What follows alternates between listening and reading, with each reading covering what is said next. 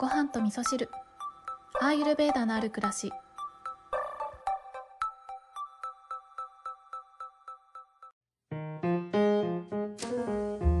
こんにちは、えー昨日おとといから、えー引き続きましてえーっとスイちゃんからのお便りをもとに今日は食と、えー私自分の関係性についてのお話をしていこうかなと思って今日はいつもの寝室スタジオからお話をしているんですけれども昨日のお話の中ではね私が外見を褒められた時の気持ちということで皆さんにシェアさせていただいたんですけれども今の私はどうかということもねちょっとお伝えしておいた方がいいかなと思うんですがその世間の風潮としてねそういった外見を褒めるっていうところがあってそれはいかがなものかと思ってるところがあるというお話はしたんですけれども今の私はですねその外見を褒めていただいた時の受け取り方というのが子供の頃と変わったので、えーそれをね上手に自分の中に取り入れるということができるようになったんですね。で子供の頃っていうのは私は自分の内面をすごく見てほしいっていう気持ちがすごく強くて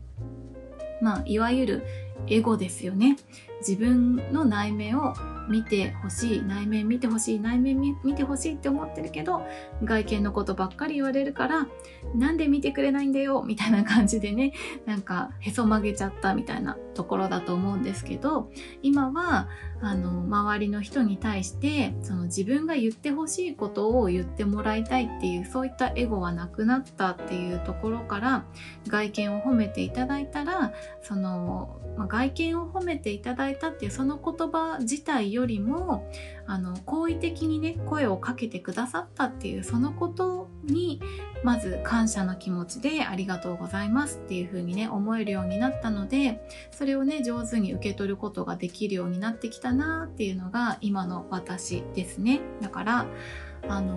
ね子供の頃にそんな受け取り方ができていたらとっても幸せな ね日々を過ごせていたかなって思うんですけどなかなか子供の頃はそれにたどり着けなかったということがあったので苦しかったなっていう記憶はあるんですけどあの周りの人とね、えー、とそういったコミュニケーションを取る上でなんか自分が思ってたことと違うとかねそういったことってよくあると思うんですけどでもねそういう場面に出くわしたとしても自分の受け取り方さえ変えていけば心地よく生きていくことはあの十分可能なんだなっていうことをね最近はすごく思えるようになりました。はい。では今日の本題ですね。食のお話をしていこうかなと思うんですけどこれはねちょっと考えました。スイちゃんに私がお伝えしたいことは何かなってあのいろいろ考えたんですよ。そのアーユルベーダ的にはうん、例えば古典書にはこういうこと書いてあるよとかね。なんかアイルベーダーのクリニックではこういう感じだよとかなんかいろいろあるんですけどでもそうだな。一番スイちゃんに向けて、うん、なんかねアドバイスっていうほどのアドバイスじゃないと思うんですけど私が本当に思うことをお伝えしたいなって思っているんですけどその食っていうのはねスイちゃんのお便りをご紹介させていただいた回でもお伝えしたんですけれども本来は心と体を整えるためのものなんですよね。そう心を作るもの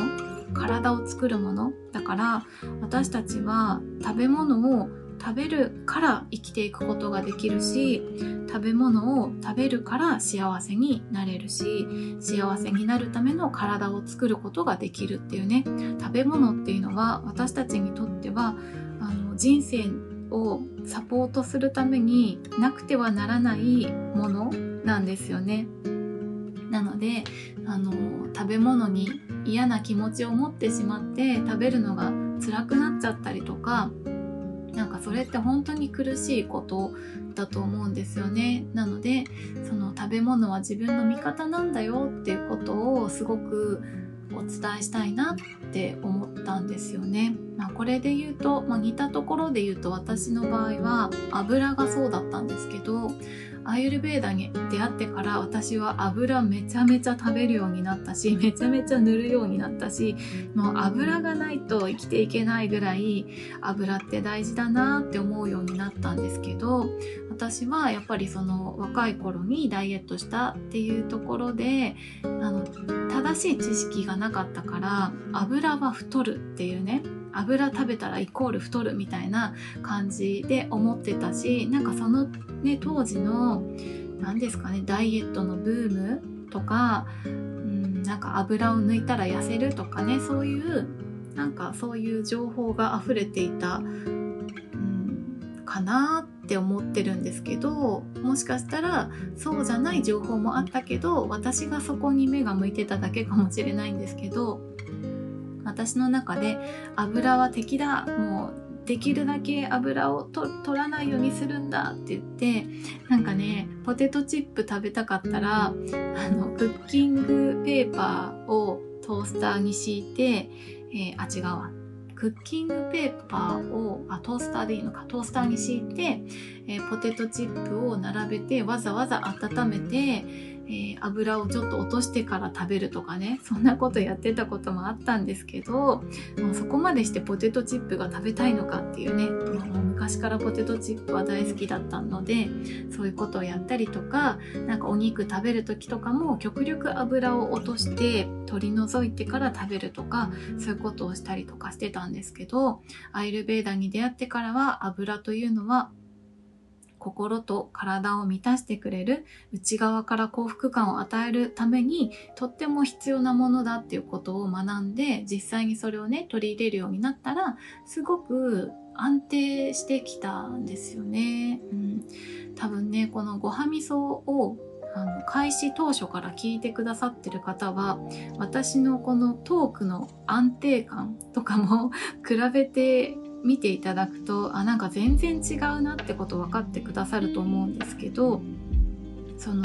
正しい食べ物を正しい食べ方で取り入れることによって自分の心が乱れにくくなるし、え、体調も乱れにくくなるっていうところがあって常に落ち着いた状態でいられるようになるんですよね。なのでそういったところがこのお話しするっていうところにも現れてきてるはずなんですよね。なのでそうやって私は敵だと思ってたものを正しく理解することによって味方につけるっていうことができるようになったんですよねそうなのでいずれスイちゃんにもその食べ物っていうのは自分の味方なんだなっていうそういったその自分の内側から湧き上がる理解というのが訪れてくれたらいいなって思っております。でね食べ物との向き合い方に関してなんですけどそう食べ物は、ね、自分を整えてくれるものなんですけど間違った食べ方をしたりとか間違った食べ物を取ったりするとそれはあの病気の原因になるよっていうふうに言われてるんですね。病気というか、まあ、不調というかね自分を乱すものになってしまうよって言われていてこれは過度過小過誤っていうのに気をつけようねっていうねお話をよくするんですけど食べ物も一緒で食べ過ぎ食べなさすぎ間違った食べ方っていうのは不調につながっていくよっていうね。そういった考え方があるのでじゃあどうすればいいんだってとこで言うと正しく理解してえ正しい食べ方をするっていうことですねなんか食べ物ってねすごくあの楽しく美味しいもの食べられたらいいじゃんっていう風にねあの私も思っていたんですけれどもだけどその1日、まあ、3食だったら3回食べることになるのでそれが、うん、人生をより良くするための食べ食事になるのであればそれやった方が絶対得だと私は思っているんですね。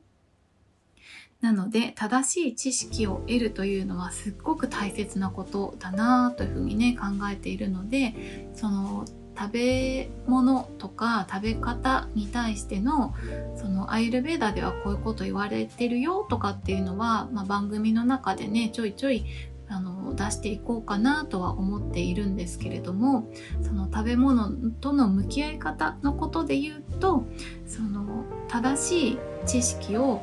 得て自分にちょうどいい食べ方をするっていうことをすることによって自分の人生を豊かにしてくれるものっていうのをね今日はお伝えしたいなと思ってねこんなお話をさせていただきました、えー、あとあそうあとですねこれはちょっとお伝えしておきたいなって思うことがえっ、ー、とですね、うん、私が食べ物を食べる時にどんなことを心がけているかっていうことなんですけれどもアイルベーダでは心の状態をねサットバラジャスタマスっていうね3つの性質で分類して言われる、え言い方があってサットバっていうのは自分が自分らしくあれる一番心地のいい状態ですね。あのすごくハイテンションなわけでもなくやる気がないみたいな感じでもない一番心地がいい状態をサットバっていうふうにあの言われてるんですけど、えー、そしてラジャスタマスっていうのは、えー、ラジャスはすごく攻撃的な、え、心の状態なので、えー、交感神経がね優位になってるようなやる気満々な状態みたいなちょっと暴力的なっていう言い方をされることもあるんですけどそのラジャスっていう心の状態とかあとはタマスっていうねやる気ないっていうねもう何にもしたくないっていうねちょっと心が死んじゃってるようなそういった心の状態っていうねサットバラジャスタマスっていう3つの心の状態があるよって言われてるんですけどこの心の状態っていうのは食べたものが作っている部分が大きいんですね。あのもちろんライフスタイルからもできてるんですけどでもあのサットバなものを食べればサットバになるよ。ラジャスのものを食べればラジャスになるよ。タマスのものを食べればタマスになるよっていうふうに言われているっていうすごく簡単な見分け方があるんですね。なので私はいつもサットバなものを食べるように極力えっ、ー、とそう気をつけているっていうとこはありますしさっとばなものを食べるとすごく心地がいい自分になれる。そうあのさっとばなものを食べるからさっとばになる。そうそう。あの食べたものが自分を作ってるので何を食べるかによってどんな自分が出来上がってくるかっていうことが変わってくるんですよね。ではではサットバとは何かっていうところなんですけど心地がいい状態ってことをね先ほど言ったんですけどその自分らしい状態なので、えー、自分らしいものを食べるって言ったらいいですかね。素材の味がそのまんまわかるような不自然な味付けをしていないようなシンプルな調理をされた食べ物。これがさっとばなものあとは取れたて新鮮なものとかもねさっとばなものっていうふうに言われていたりするので。まあ、できるだけ新鮮なものであって素材の味がわかるような過剰な味付けしてないような食べ物をえ、できるだけ温かい状態で食べるとかね、そんな風に自分がさっとばな状態、心地のいい、え、本来の自分、ありのまんまの素材そのまんまの自分でいたいなって思うから、私はそういう、えー、とありのままの食べ物を食べるように心がけるってことをしております。はい。ということで今日は、あの、ね、スイちゃんからお便りをいただいたということで食と自分の関係性についてのお話をさせていただいたんですけれども、ね、このお話はまだまだ続けようと思えばたくさん続けられるんですけれども私からスイちゃんに一番お伝えしたいなって思ったことはあの食べ物っていうのは自分の人生を豊かにしてくれるものであり味方になってくれるものなのでその正しい知識を持って正しい食べ方をすれば自分を苦しめるものにはならないんだよっていうことをねお伝えしたいなって思いましたね。うん。なんかスイちゃんとじっくりお話ししてみたいなって すごく思いましたけどどうですかね？なんか食べ物とか食べ方っていうのはね本当にその今の現代の、まあ、特に私は東京都心に住んでいるので思うんですけどなかなかいい食べ物に巡り合うっていうことがね難しいです。普通に暮らしていると。あの実家の方に行けばそうでもないんですけど都心で暮らしていると特に外食とかしているとうん、愛情のないものが多いですね。残念ですけどね、うん、だからねできるだけ自炊できる時は自炊をするし